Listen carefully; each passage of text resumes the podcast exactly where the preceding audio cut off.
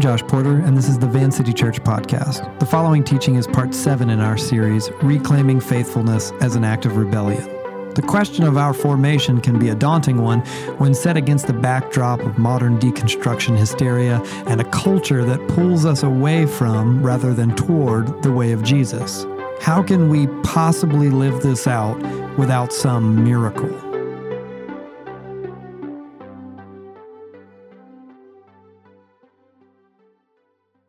This is my very first paperback copy of a novella that uh, honestly changed my life. I realize that sounds hyperbolic, but it's true. My mom gave me this when I was uh, 11 or 12 years old. I can't remember exactly. It's called The Metamorphosis by Franz Kafka. And it begins like this. Let me read you the opening line.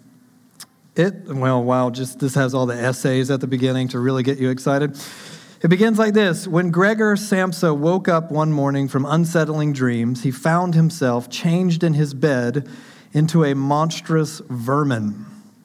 Gregor Samsa is this lowly traveling salesman, and he wakes up one morning and finds that he has become an enormous cockroach. I have never read anything like it, not then or now. And God used this little book unknown and unappreciated in its own time, but since recognized as one of the great works of literature, to awaken a dream of creativity and imagination for the possibility of how writing can be strange, yet moving, and grotesque, yet beautiful. It's a story about someone becoming something else in an instant. On the page, it's surreal and disturbing, but really, all of us are becoming something else. We wake up one morning and we realize we aren't who we were, for better or for worse. Sometimes we aren't who we wanted to be. And it feels as if it happened in an instant, but really, it takes much longer.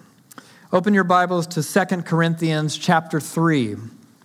2 Corinthians chapter 3. Tonight is the final entry in our annual vision series before we begin observing Advent next week. And for weeks, wow, yeah, exactly. As the pastor of Christmas, I approve of and bless that hootin' and hollerin'. For weeks now, we've been talking about what it means to follow Jesus in a world that often feels defined by discord and deconstruction. The world often seems to us as if it's gone insane. But really, it's always been like this, and we're following Jesus in it. And this is something that we can do follow Jesus together but it is the work of a lifetime. The human condition is a dynamic state. You're always changing. Nothing is static. Everything's falling apart or growing or evolving or shifting in place. Becoming someone else is an inevitability. We are all in the process of becoming someone else. But who? And spiritual formation is not a uniquely Christian concept. It's an inevitability. We're all being shaped all the time by the stories that we believe, by our habits, by our relationships, and by the environment in which we live and function. With no effort on your part whatsoever, whether you like it or not, this is happening for all of us. Why are there innumerable books and articles and YouTube and TikTok videos and TED Talks and podcasts about things like diet or fitness or minimalism or maximalism or sleep rhythm, wake rhythm, daily routine, efficiency, productivity? Because any and every disciplined way of life is counter formation. Healthy diet and exercise habits or productivity habits or rhythms, they don't come naturally. They are not the gravitational force of our time and place. They are upstream efforts. And all of them are based on some kind of value system or on belief, if you like. There are things that we believe are best for us or the world, but the world doesn't just accommodate them by default. So we go against the current of life in the world to do things like eat better or be productive or simplify our lives, whatever it might be. And following Jesus is the ultimate counter formation. If by simply waking up tomorrow and living, Whether you like it or not, you are being shaped by the stories that you believe, by your habits, by your relationships, the environment in which you live and function. Then the counter formation of Jesus subverts every category one by one. Rather than the stories we believe, we seek to be formed by teaching, which means sermons or theology, reading, thinking, the scriptures.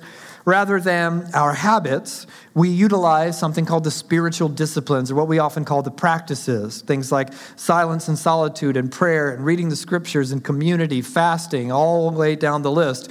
Rather than the kind of default arbitrary relationships that sort of make their ways into our lives, we choose to live in community with the people of God.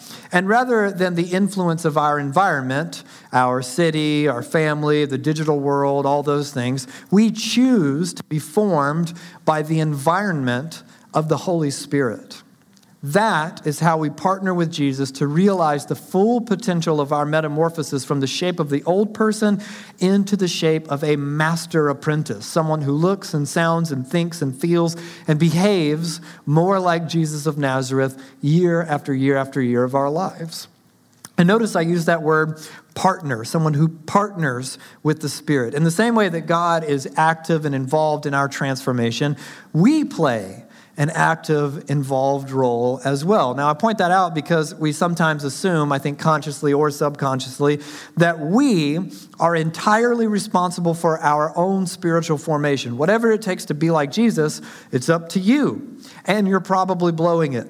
Did you do enough? Did you sin? Now you have to start all over again at the beginning. But that's just not true.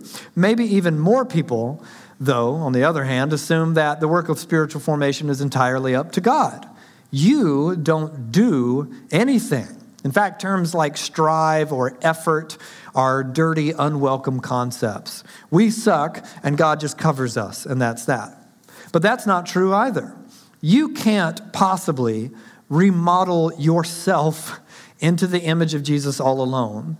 But God does not zap you into spiritual maturity in an instant when you convert either. There's a tension here. A friend of mine puts it this way He says, Without God, we can't, but without us, God won't. We have a responsibility, and God has a responsibility. So I would argue personally that if you were to attempt to quantify such a thing, it, it would not be 50 50. And that's the good news, to be clear. Thankfully, God does the miraculous and beautiful heavy lifting, He does more work than we do. You're wondering how I got that, because in the Bible's paradigm, humanity is what my dad used to call a sad, sorry state. We're not just broken down without God, we are dead. In one passage of prophetic poetry in the Hebrew scriptures, Isaiah specifically says that even if we try our very, very best, that the best we can do is, I'm sorry, but like a used menstrual rag. And yes, if you're wondering, all the most outrageous and offensive art is in the Bible. It's the best. So, to be clear, on your very best day, you can't bring yourself back to life, but God can. In the language of the scriptures, God brings dead things to life. He redeems the broken. He heals what was sick and infirm. He restores what was lost. You can't do that, contrary to popular belief. Which brings us to 2 Corinthians chapter 3. Are you guys still with me? You're right, even after the thing from Isaiah, it's not my fault, it's in the Bible. Would you guys stand with me in reverence and respect for the inspired, authoritative scriptures? And let's read from 2 Corinthians chapter 3, beginning with verse 17. Paul writes, Now, the Lord is the Spirit, and where the Spirit of the Lord is, there's freedom. And we all, who with unveiled faces contemplate the Lord's glory are being transformed into his image with ever increasing glory, which comes from the Lord, who is the Spirit. These words are inspired by God. Thanks. Go ahead and take a seat. In the 70s, a Princeton philosopher called Harry Frankfurt talked about something that he called first order and second order desires. Now, for Frankfurt, a first order desire is sort of the surface, primal, base, often ignoble human want. It's that desire to satisfy cravings with no deeper consideration for the long term overall good of yourself or other people. The New Testament often calls first order desires the flesh. It's your desire to eat garbage or harbor bitterness or to gossip or to lust. A second order desire, on the other hand, is the desire to have a different desire. Meaning, on a base level, without trying, I want to, you know, eat sweets or something. It's chocolate. But I want to not want sugar all the time.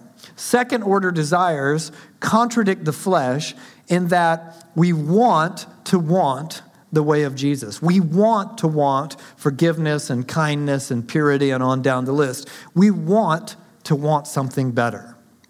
And however difficult or rare it may be, human beings can and do from time to time override that first dimension of selfish desire in order to prefer and pursue the better thing. So think of incredible stories of things like recovery or battling addiction, remarkable transformations from unhealthy to more healthy, therapy, restoration, forgiveness, reconciliation. Frankfurt argued that the human ability to override first order desires is called second order volition. Second order volition is that ability to exercise your power of will over and against your desire in other words to you know put the ice cream away or to say i'm sorry when it doesn't come naturally or to release someone in forgiveness whom you'd rather hold captive in bitterness to turn away from that image that corrupts or to close the laptop when you're all alone or to turn off your phone to be more present to your family. Frankfurt himself put it this way. He wrote freedom true freedom is the freedom to do what one wants to do. Analogously, then, the statement that a person enjoys freedom of the will means that he is free to want what he wants to want. Or more precisely, it means he's free to will that what he wants to will. It is in securing, securing the conformity of his will to his second order volitions, then, that a person exercises freedom of the will. Now, I know that's really wordy, but I think what he's getting at is that actual freedom is not unfettered autonomy to act on every desire and every whim, that comes to mind on a given day. The New Testament actually describes that very thing as slavery, not freedom. It is bondage to the flesh. The truer, greater freedom is when a person can act on what they want to want meaning to act on that desire to be healthy or peaceful or selfless rather than self serving. Freedom is the ability to want the right thing and then to exercise the will necessary to overcome your shallow based desire and do the better thing. That sounds all well and good, or maybe it even sounds wordy or intellectual, but we already know this. Anyone with a fitness goal or who's learning to play the piano understands that to be the person that they want to be, they will have to surrender part of their autonomy or their ability to do whatever they want, whenever they want, deny themselves in the name of something greater, the person that they want to be. And that kind of thing necessitates something called willpower. But Willpower is like a muscle. It's a finite resource, and like other muscles, you can wear them out, strain it, exhaust it. And when it comes to just bare naked willpower, most of us are severely out of shape. That's just the world in which we live. We've depleted our entire reserve of willpower by 10 a.m. or something. It may sound silly, but it's true. Just about every book on the subject of something like efficiency suggests that you should order difficult tasks prior to easy ones because you will run out of gas. This is also why focus and determination tend to come easier in the morning than they do in the evening, or why so many of us make bad decisions late at night or lose our patience or tempers. This means that one aspect of our apprenticeship to Jesus is learning how to exercise the will in order to make it stronger over time. This way, when presented with first order desires, that base primal desire to gratify the flesh, what scriptures call temptation, we can learn to overcome them more and more day after day, week after week, and year after year. The power to say no to the flesh and yes to the spirit. To develop said power, we exercise the muscle of our will, so to speak. But here's the problem with that you cannot influence your will directly. And what I mean by that is that your will is depleted by time or being tired or your emotions, that sort of thing, and then temptation rears its ugly head, you can't simply force more willpower. My therapist used to say to me all the time willpower is great until it isn't, meaning you can't force it, but you can influence it. How? Through teaching, practice, and community. It's not rocket science. If you've never done a bench press in your life and your arms are thin and feeble and you just lay down and try to lift 100 pounds, you will fail and probably hurt yourself in the process. You can't just will yourself to do it. Even with all the determination in the whole world, you will not be able to bench press 100 pounds if you've never tried it. But you can make decisions that will, over time, enable you to become someone who can lift 100 pounds and more and more. You train, you work, you work your way up, you get stronger, and you practice. Think of how Jesus concludes his manifesto on, on the kingdom of God, what we often call the Sermon on the Mount. He says, Anyone who hears these words of mine and puts them into what? Practice. For disciples of Jesus, setting out to train their will, teaching focuses on the mind. Practice focuses on the heart, and community focuses on the social sphere or your environment. Teaching subverts the stories that we've been led to believe by our upbringing, by culture, uh, in our minds, presenting a new vision of what it means to live and thrive as a human being, filling your mind up with theology, the scriptures, the things of God. And then through practice, specifically through what we call the spiritual disciplines, and putting them all together into a rule of life, we reorient the desires of the heart, gradually learning to love and long for this vision in our minds more than we love or long for things like porn or food or gossip or whatever destructive thing of the flesh. Community then subverts the influences in our lives by surrounding us with vulnerability and accountability, other men and women committed to the way of Jesus and who will hold us accountable to the way of Jesus, exposing our weaknesses and encouraging us forward in discipleship, calling us up to a better way. So, in that moment of temptation, you can't just say, Will be stronger. But long before the moment of temptation arrives, you can fill your mind with teaching and practice the spiritual disciplines and live in the context of community with accountability and vulnerability. And in doing so, gradually over time, the will becomes stronger. All that is the good news. You ready for the bad news?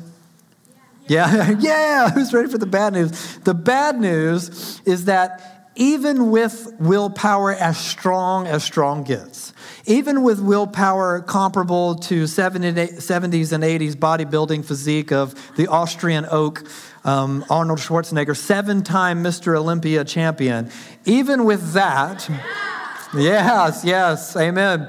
Even with that, you still can't live the way of Jesus out all by yourself.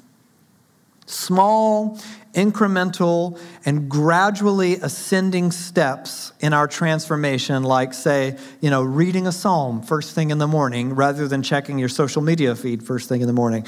That stuff you can do with willpower alone. You can find a way to just, in and of yourself, make a decision for a psalm rather than a phone.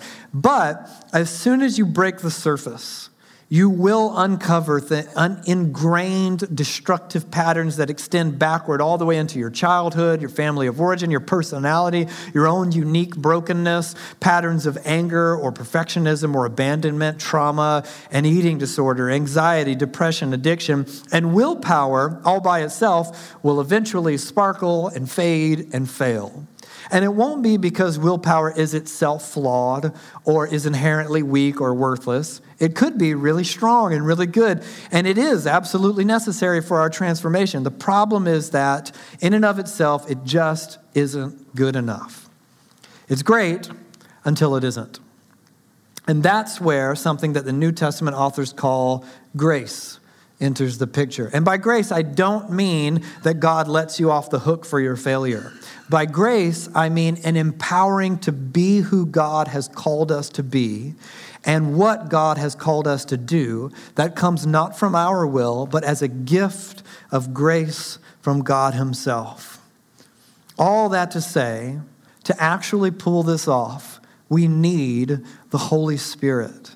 And that's why we read 2 Corinthians 3 this evening. It's a text about how we get access to the power of the Holy Spirit in order to be transformed. Now, before we end, let me show you this weird, obscure short story from Exodus. Keep your bookmark here in 2 Corinthians and turn backward to Exodus chapter 34, second book in the Old Testament. It's easy enough to get there. You guys still with me?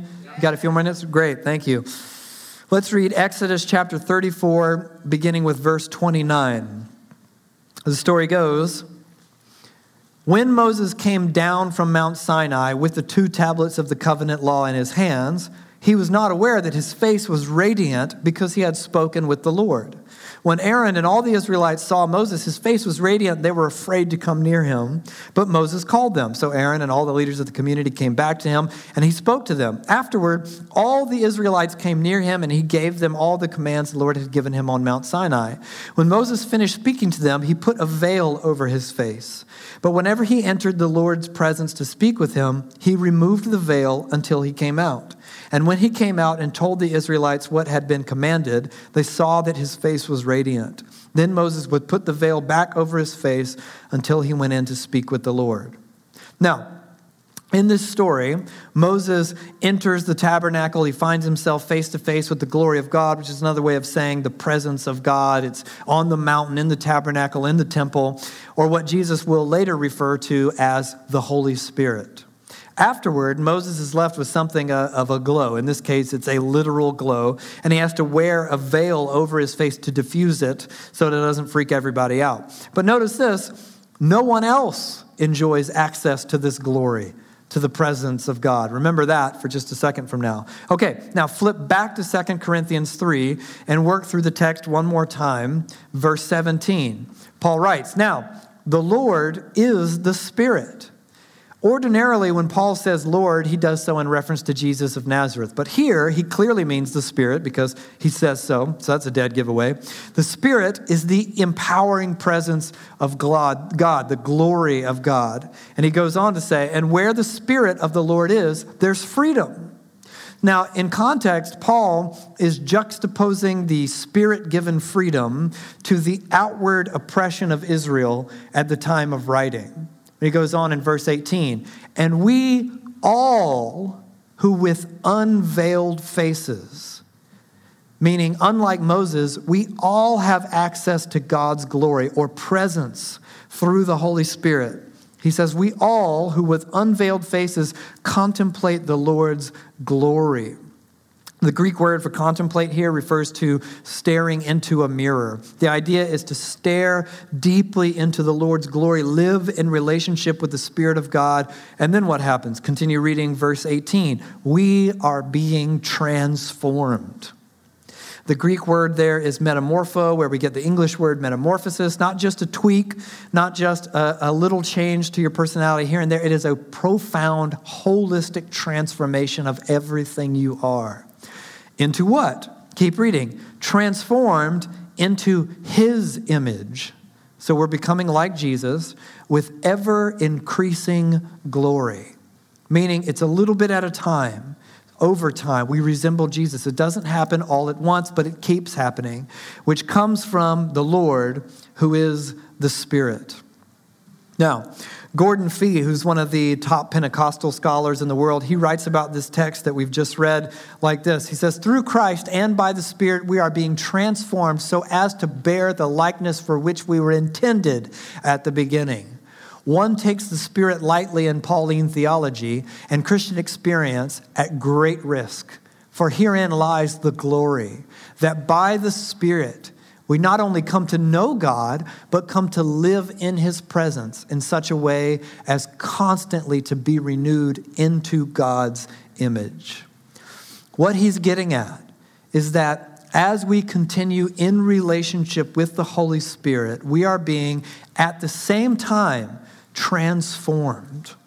Meaning, when you spend time with God's presence in prayer, when you come to the gathering and you sing and worship and you acknowledge the presence of God all around us, when you respond in the gathering to prophetic words, words of wisdom and knowledge, when you acknowledge the Spirit, you are being transformed by the Spirit of God in the same way. Now, that kind of metamorphosis tends to happen in one of two ways breakthrough and process.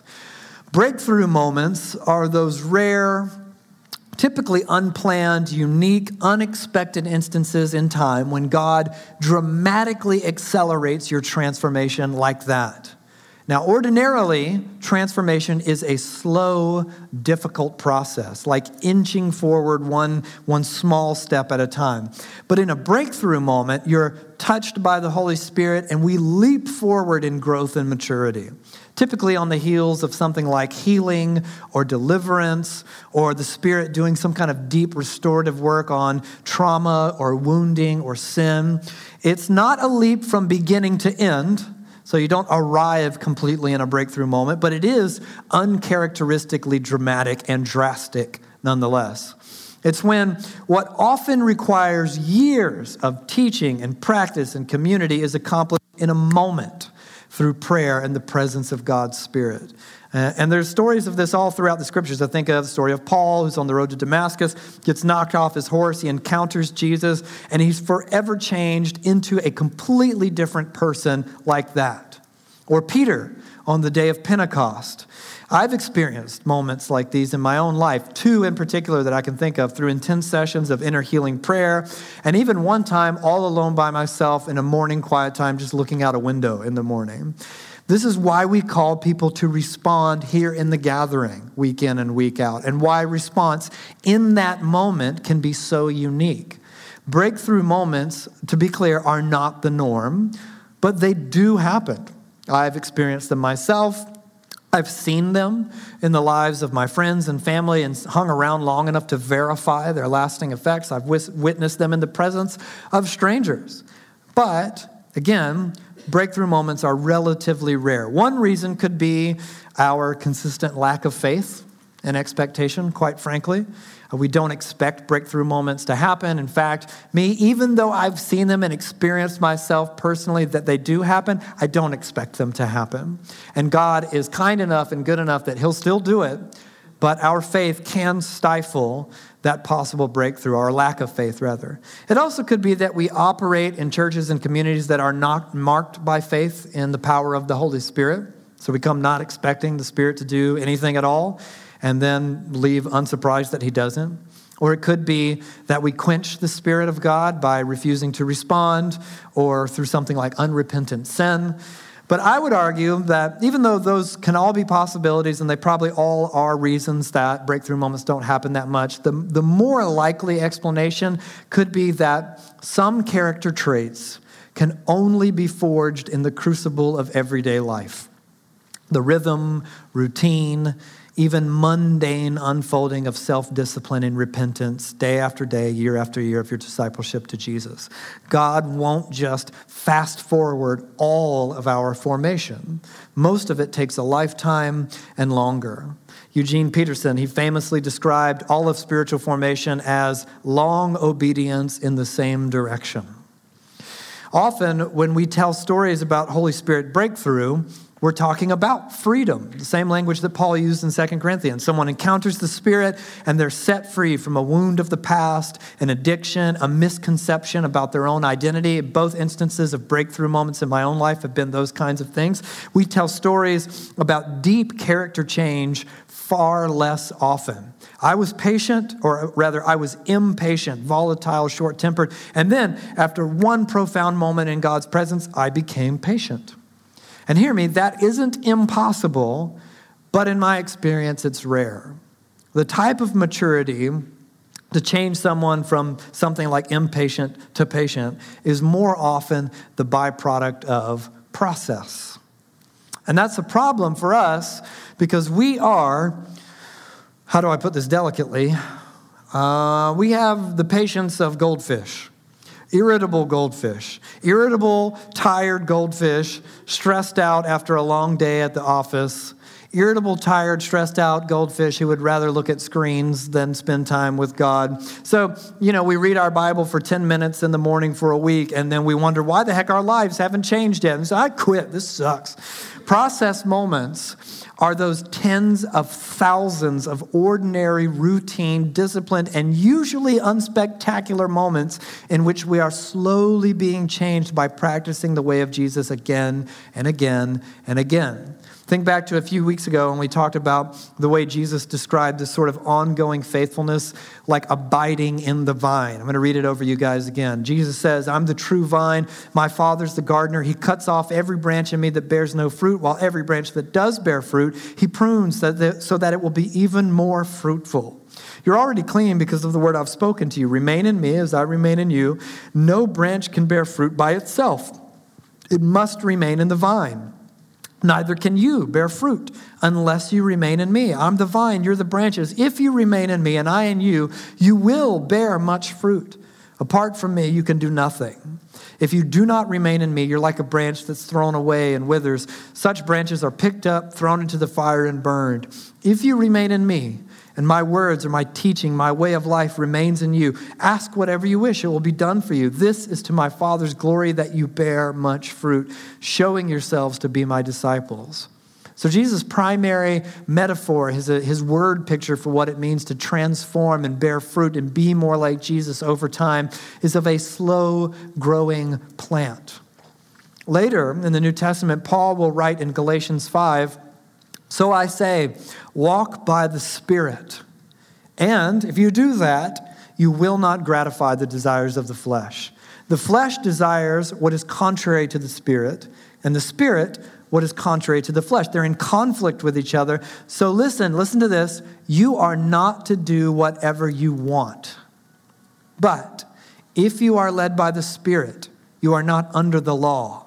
The fruit of the Spirit, the outgrowth of life with the Spirit, is love, joy, peace, forbearance, kindness, goodness, faithfulness, gentleness, and self control.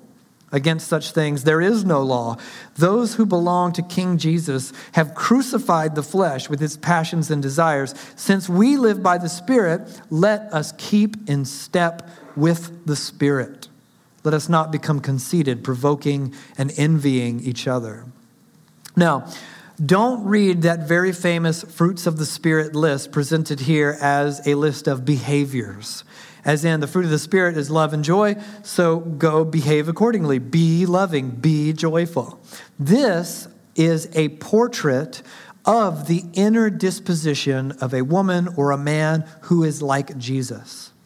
The fruits aren't behaviors, nor are they a list of commands as in, you know, the fruit of the Spirit is love and joy, so be more loving, be more joyful.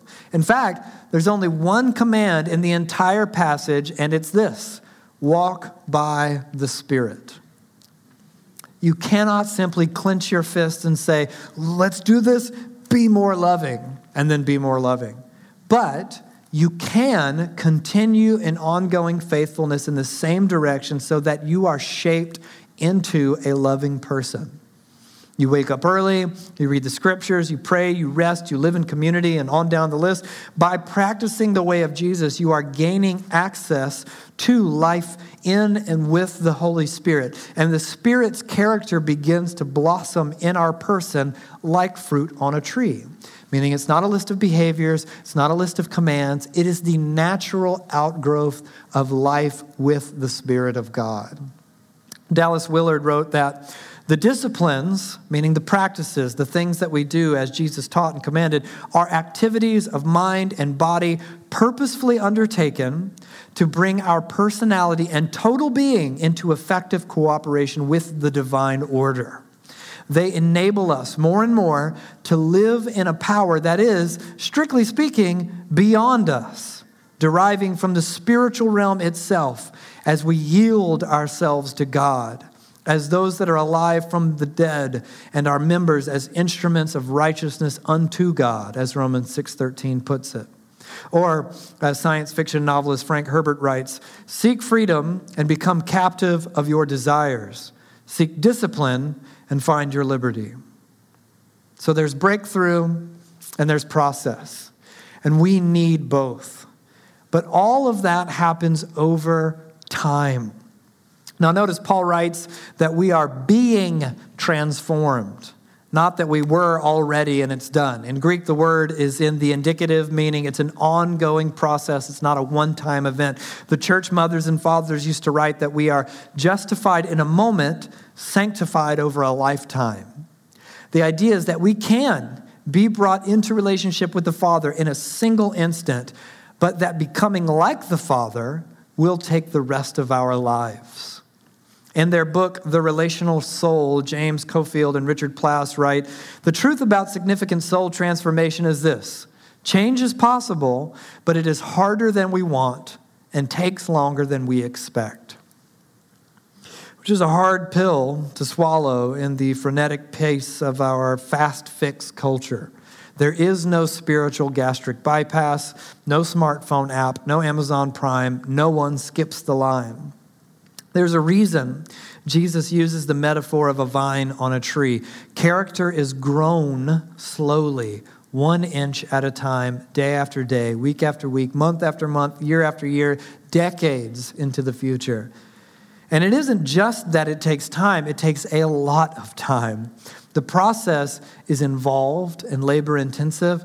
And hear me on this the rate at which you progress in your transformation depends on the amount of time you dedicate to your spiritual life, to teaching, to practice, to community, which is a sobering thing, I think, for many of us to remember. So, for many of us, that means slowing down, saying no to more, so that we can accommodate a rule of life, the things of Jesus, cutting things out so that we can invite the practices into our lives in a meaningful, structured, self disciplined way. For others of us, it means waking up and getting to work being less passive, less stagnated in old patterns, less content and complacent with our own brokenness and trauma, getting into counseling or therapy, rejuvenating our lives, stepping into community, being vulnerable, being held accountable by other people, waking up and getting to work. Either way, it takes time. So you are allowed to have patience with yourself, with God, and with the process itself. It happens over time. And it happens through suffering or the hard knocks of life, through the trials and tribulations of the human experience. And all that, and in other words, discipleship is a journey. Faithfulness as an act of rebellion. Last Tuesday, I had this book, Death to Deconstruction, finally come out into the world, and the book's subtitle and the name of this series, Reclaiming Faithfulness as an Act of Rebellion. So I began having conversations with people about the book, and a lot of people have asked me what I meant by that line, faithfulness as an act of rebellion. And people seem to receive it in one of two ways. You know, the angry, triggered deconstructionists online are accusing me of being lame and out of touch, which is funny, as if I'm trying to dress up Christianity by making it sound cool and punk rock. And on the other hand, some stable Christians have gently pointed out, and understandably so, isn't rebellion a bad thing?